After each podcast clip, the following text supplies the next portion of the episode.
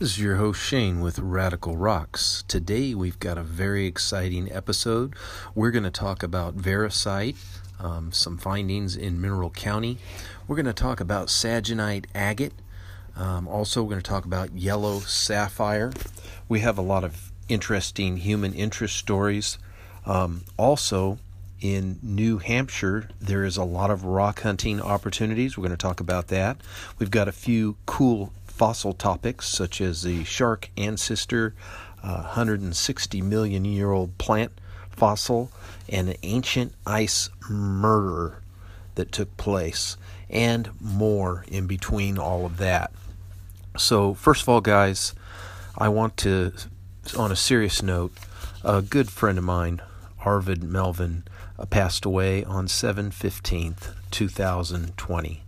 Um, Arvid was a mentor to me and many, many rockhounds uh, at the Orange Belt Mineralogical Society, and he will be dearly missed. Um, he had hung in there and been part of the club's activities, even though uh, he had a hard time walking for many, many years, a decade or longer. But uh, he would be there for those events, and um, he always had a smiling face. He always had a good story to tell. Um, just a really good man. He's really going to be missed, and now we know that he is up there um, in rock hounding heaven, the streets of gold, all those stones. Uh, it's going to be uh, his his final uh, rock hounding destination. So we wish you well. We we think of your family and. Um, just wanted to dedicate today's show to Arvid, my um, one of my many good rock hounding friends. All right, guys. Um, with today's episode, all those exciting topics, we're going to get right into them. Uh, I want to remind you about our links and ask you to please support it. Please continue liking, sharing uh, the podcast, the YouTube videos, and the blog and our social media. You can find all these links at our blog. Our blog is at radicalrocksusa.blogspot.com, and I will put that in the description as well as our MeWe site so you can get connected with us and um, find out what we're all about and why our group is growing so rapidly. All right, so let's get right into it. Today we shall look at first let's go into some archaeological news. This is at www.express.co.uk. It is an archaeological breakthrough about an extraordinary squid like creature. They claim this is a bombshell of a find. It is some sort of a squid like creature that has actually been frozen in time in an attack of a prehistoric fish that is fossilized in England's famous Jurassic Coast. Now, you can look at this article and see the pictures here. They have the teeth of the creature with the um, fish in there. This is uh, some sort of a uh, uh, I'm probably saying it wrong, cephalopod, and also some sort of a rare fish. So if you want to check that out, uh, www.express.co.uk and um, it just says exactly what I said extraordinary squid like creature. You can check that out. Now, the next fossil news uh, is not really fossil news, but it's an exhibit that's written, uh, been opened up. It's the Rice Museum of Rocks and Minerals, and they reopened. This article was written on July 14th at uh, pamplinmedia.com, P A M P L I N media.com. You can check that out. Um, they do 3D um, replications of of uh, dinosaur fossils. They have an extensive collection of rocks, minerals, and fossils, meteorites, gemstones, and art. And they're open back up. Hopefully, they can stay open. Um, they you can find out all the information if you want to look at that. That's going to be in um, Portland, I believe, Portland, Oregon. So go check that out. All right. Next on the agenda, we've got this 160 year, uh, year old, so they say. I mean, I don't really um, put a lot of faith in these dating techniques because there's people who go behind and, and check on these things, and sometimes they're off so far it's it's kind of comical. But definitely, this is very old fossil here from uh, they say the Jurassic period. This was found in uh, China, or excuse me, Japan, and um, let's see, I wrote it here. Plant fossil, North China. Plant fossil was found in North China, and it is uh, a a conferent, uh, a conifer. So that would be like a pine tree, um, kind of a shrubby green plant. And uh, it's interesting uh, article here. If you're into fossils and you want to see that, you can go to news.cgtn.com. Okay. Uh, next, we have the Ice Age murder victim skeleton discovered in England. This article came out on July 15th. Um, you can go to mentalfloss.com and they have the pictures here. Very interesting. One was buried in a coffin uh, that was lined with lead, and another one was found face down and looked like uh, it had been bludgeoned to death. So they're thinking one person in the coffin was someone of uh, probably Mm, you know notoriety or of um, some sort of wealth, and it looks like they just dug it out of pure stone. I mean, the dirt looks so hard packed; it's it's crazy. Um, but the other person's hands was actually tied together, so um, really crazy, suggesting that there was a, a dark um, uh, ending to this person's life. So this was in England, and um, they feel that uh, it could be some 4,000 year old um, period in here that uh, at least long ago that this person was murdered. So you can check that out if you're interested in that. One last fossil story is this shark like creature um, at asahi.com you can find out about this fossil found in Iwate, confirmed to be an ancient sh- uh, shark ancestor, and that was found in Japan. And this is something that looks a little bit different than a normal. Um, see, sharks don't have bones. You know, they just have that cord down their body and then their jaw. So typically, all they find is like their teeth and things like that. So they found this long cylindrical um, fossil which they call a Hyboridus fossil. And it's a little bit different, so it's kind of interesting. Uh, they feel that this was a long time ago, and this was a creature that probably lived around a river mouth. Um, so it might have been kind of going into fresh water from salt waters, is um, what I'm guessing. But uh, if you're into fossils, that might be something that you want to check out. I kind of like fossils a little bit, but I'm really a gem and mineral lover. So today we have packed full of gem and mineral stories.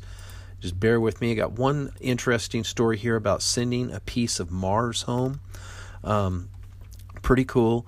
They scientists are planning to be sending a rover um, pretty soon to Mars, and it's about the size of a car. It weighs a ton. Um, the thing is going to go and grab rocks and minerals and they're going to test some sort of a helicopter device and they're going to see if they can actually get a piece of this rock back home from what this article says it's at thenakedscientist.com and uh, the article was written july 14th all right now also if you're interested um, there was a video um, on thunder egg festival and uh, that they were going to go ahead and continue with their um, their gem show, and um, it says uh, they're going to do the social distancing and all that. This might have already taken place, but it's just good news to hear that some of these events are going. Yeah, July the fifteenth is when it came out, so it's probably probably going to maybe be this weekend, I would think. Um, yeah, I'm not seeing the date here, but I always try to give a shout out to these things of people that are, you know, keep keep on going. Um, so let's move on now. Another little human interest story. Um, there's a six-year-old boy you might have heard of. Um, he was mauled while trying to protect his sister from a dog attack. Well, um, little uh, Bridger Walker stood between his sister and a charging dog, And it turns out that this little guy is a rock hound. And you can go to the article at www.khou.com. And it seems like the only thing he's interested in, um, he's not interested, his parents aren't interested in a GoFundMe uh, account. They're saying just give, uh, if you want to donate, uh, donate to the wounded soldier. But they said, oh, he loves geology and rocks. So if you want to send him a cool picture of rocks. And I was thinking, wow, you know, maybe somebody would be nice enough to send him a rock. And I've talked to my wife, and we're going to look into doing that. And you can go to that article, and also it's uh, Bridger Walker, B R I D G E R Walker, W A L K E R, and you want to send him something, you can send it at P.O. Box 22141, Cheyenne, uh, Wyoming, and the zip code is 82003. So, wouldn't it be nice to um, really bring some attention to rock hounding? Anybody out there want to contribute to something like that? I think that would really um, speak huge for the rock hounding community. All right.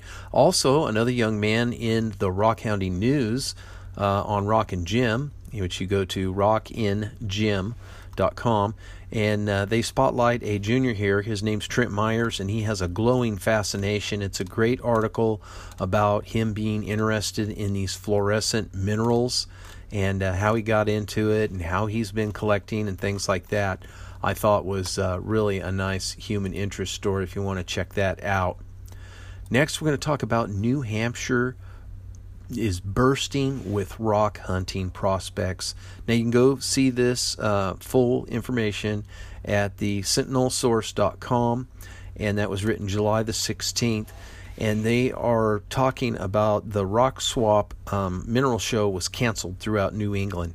So they're not going to be able to go do that but there are other opportunities there because New Hampshire is the granite state because there's a lot of rocks and mountains. Um, they have uh, mica, beryl, rose quartz, smoky quartz, and other things found at the um, Old Man on the Mountain, which is uh, famous granite areas of the state.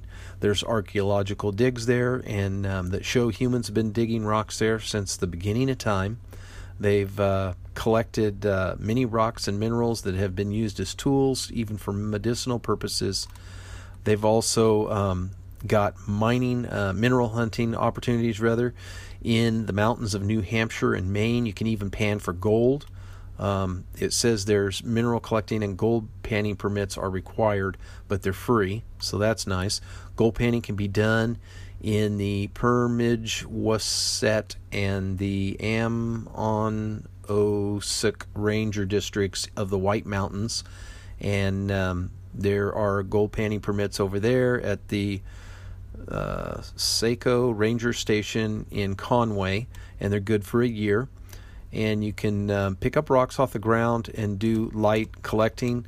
Um, there are other areas in uh, Deer Hill uh, in Stowe, Maine, S T O W E, Maine, where there's amethyst specimens, feldspars, beryl, garnet, um, columbite, pyrite, muscovite.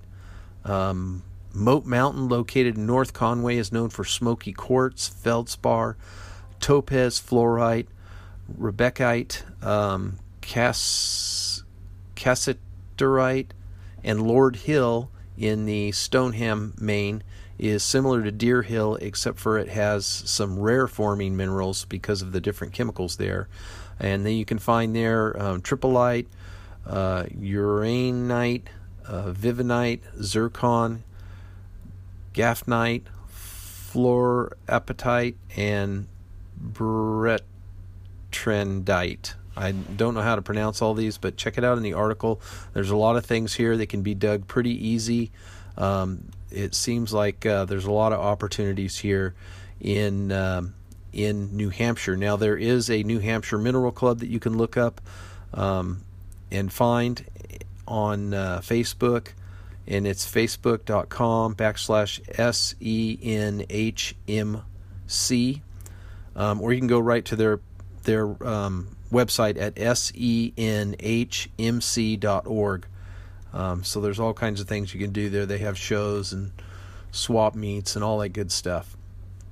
All right, now let's talk about um, pretty interesting. I came across an article about the yellow sapphire at the um, communal communalnews.com and it, it turned out to be all metaphysicists but it had a beautiful picture of this yellow sapphire here um, saying that it improves financial stability which who couldn't use that but um, i went ahead and did some extra research on it and i was impressed to find out that uh, these yellow sapphires have been found in uh, Tanzania, Madagascar, Thailand, uh, Australia, and of course Sri Lanka.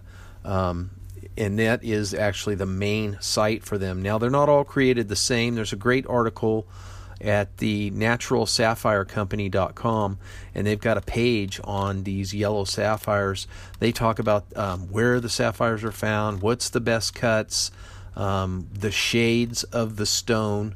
Of course, you know the more vivid and bright, beautiful colors, and the clear and the quality and all of those things.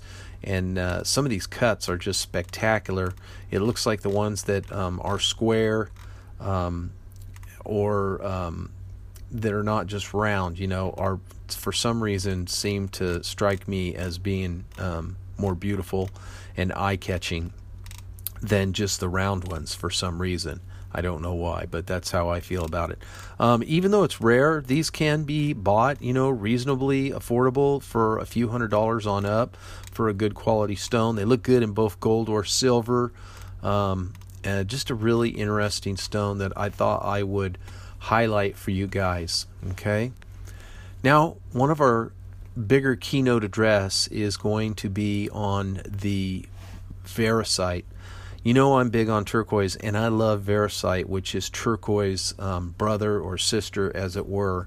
And you can go to um, rockandgem.com and read an article about the Mineral County Wanderings. And there they actually talk about some of the um, wonderful um, Variscite that has been taken from that area.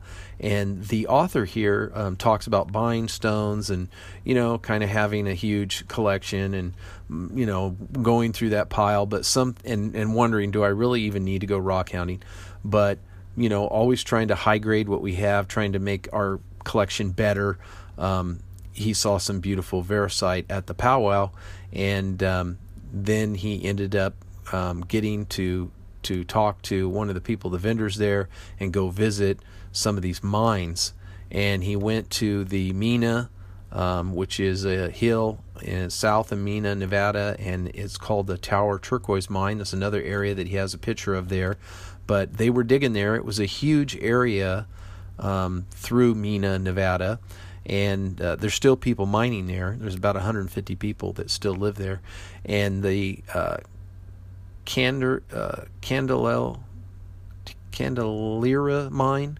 It closed in 1990, but uh, there's large pits there, and there's uh, there's uh, opportunities to go pick up rocks here and there. I, I mean, you have to watch out for claims and stuff like that, but what they did was they, they went down to this mine and they mined some beautiful um, pieces of from Vista Grande Mine, this Variscite. And he's got a picture of it with uh, some next to some quarters here somewhere. And yeah, there it is at the very bottom. And these orbs of the Variscite with the black, thick black webbing are really impressive. Um, there's all kinds of mines in Mineral County, and certainly a person could go through there and walk around um, and kick rocks. But uh, I would not want to do. Don't try doing any mining where you see someone has their white posts staked out. But certainly in between these areas and in the washes below, there's got to be some opportunities. It says here that uh, in these areas, in these Candelaria Mountains, there's very prolific. There's silver, gold, copper, aluminum, tungsten, lead, borax, uranium, uh, thorium, variscite, and turquoise. It's been mined there since the beginning of the 19th century, and it occurs in these veinlets and joints and fissures in limestone and shale. And variscite is really a hydrated aluminum phosphate mineral that is colored by traces of um, chromium, and it's a cousin to turquoise, which is a hydrous um, copper aluminum um, high, hydroxyl phosphate mineral colored by copper oxides. So once it was kind of considered the lowly variscite. It's just a cousin to turquoise. You want the turquoise, you don't want the variscite. But for quite a while now, variscite is um, gaining uh, its value and, and becoming highly prized. And uh, it's just not found that much. In fact, some of the variscites can be worth as much as any of the turquoises that uh, are readily available today. So um, he talks about his prospecting trip.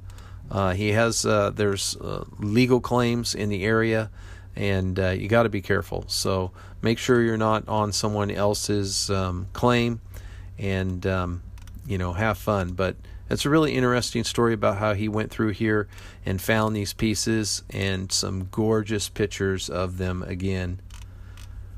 All right, next is Sagenite. I um, I love Sagenite um, plume and sagenite agates are very well sought after. And there's been a lot of studies on sagenite. First, let's just talk about what a sagenite is. If you're not familiar with what a sagenite is, this is a type of agate that is almost rutilated. Um, it's going to have these um, spears going through it. Now they may be all in one direction, they may be crisscross, they may burst out like a, like a star burst, um, but they can be twinned. Um, it can be all sorts of different minerals that are um, making these designs in these rocks. If you're familiar with uh, rutilated quartz, then you've kind of got an idea. If you haven't seen a sagenite, um, definitely look look at some pictures of sagenite. A lot of rutile um, or sagenite uh, material is also um, from tourmaline. Tourmaline can cause these lots of little sticks. Sometimes they crisscross, sometimes they go in one direction, sometimes um, they're especially beautiful when they make starburst and interesting patterns. So, um, if you go to mindat.com, you can see uh, there. There's some pictures. Just look up Sagenite, S A G E N I T E, and they will tell you um, uh, how this is uh, very popular for collectors and how the material makeup is. Um, there's a Sagenite of Kunz, K U N Z. Uh, you can also look that up, and it is in the area of the Baker uh, Baker area, and uh, found also in New Mexico in Luna County. That you can find um, these Sagenite type quartz. Now, there was a study done, and um, you can go to agateswithinclusions.com. There's an article there on plume and sagenite, and he says that sagenite is more accurately uh, sagenic agate, and it is an agate having a uh, an acicular or needle-like mineral growths. The hair-like filaments are often arranged in fans or sunburst. I've been saying starburst; they say sunburst. Um, the inclusions can be in a wide variety of colors. So this is really um, something that you would probably want to add to your collection. I really love agates. Um, I just like to just cut them and polish them. I know a lot of people cut them up and make cabochons, and when I find a real beautiful one, I can't. I just can't do that. I got to keep it, you know, as a specimen and just polish one side of it. But uh, many beautiful cabochons are made with this material, and you can also do the same. So, guys, um, I think that's going to be about it for today. Um, oh, actually, I had one more little thing I could share with you if it's still here. Um, on the Rock and Gem site, there was an interesting uh, little thing. If you you might be a rock hound if, and then it says if you've ever looked at the weather forecast and laughed. So you're a real dedicated rock hound when you don't even care about the weather, right? Okay, guys, um, I'm going to leave you with that information. Hopefully, you found it educational, informative, and entertaining. Please let me know if you have any ideas for a show. I'm always up for in, uh, interviewing anyone who's interesting, uh, has great stories to tell. Um, you can look back in the archives of our podcasts and you can see I've done a couple interviews with some very interesting uh, prospectors and rockhounds, and I would like to do that again. If you think you can uh, tell some good stories and uh, give some good information for our audience, because we are educational, we are wanting to keep rockhounding alive, then please contact me and we can get together and possibly do a collaboration. All right.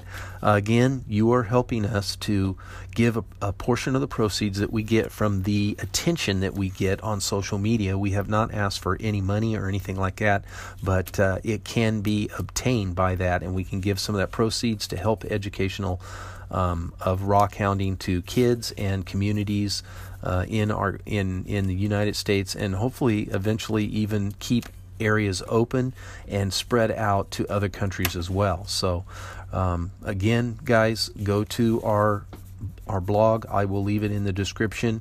And remember, rockhounds don't die; they petrify.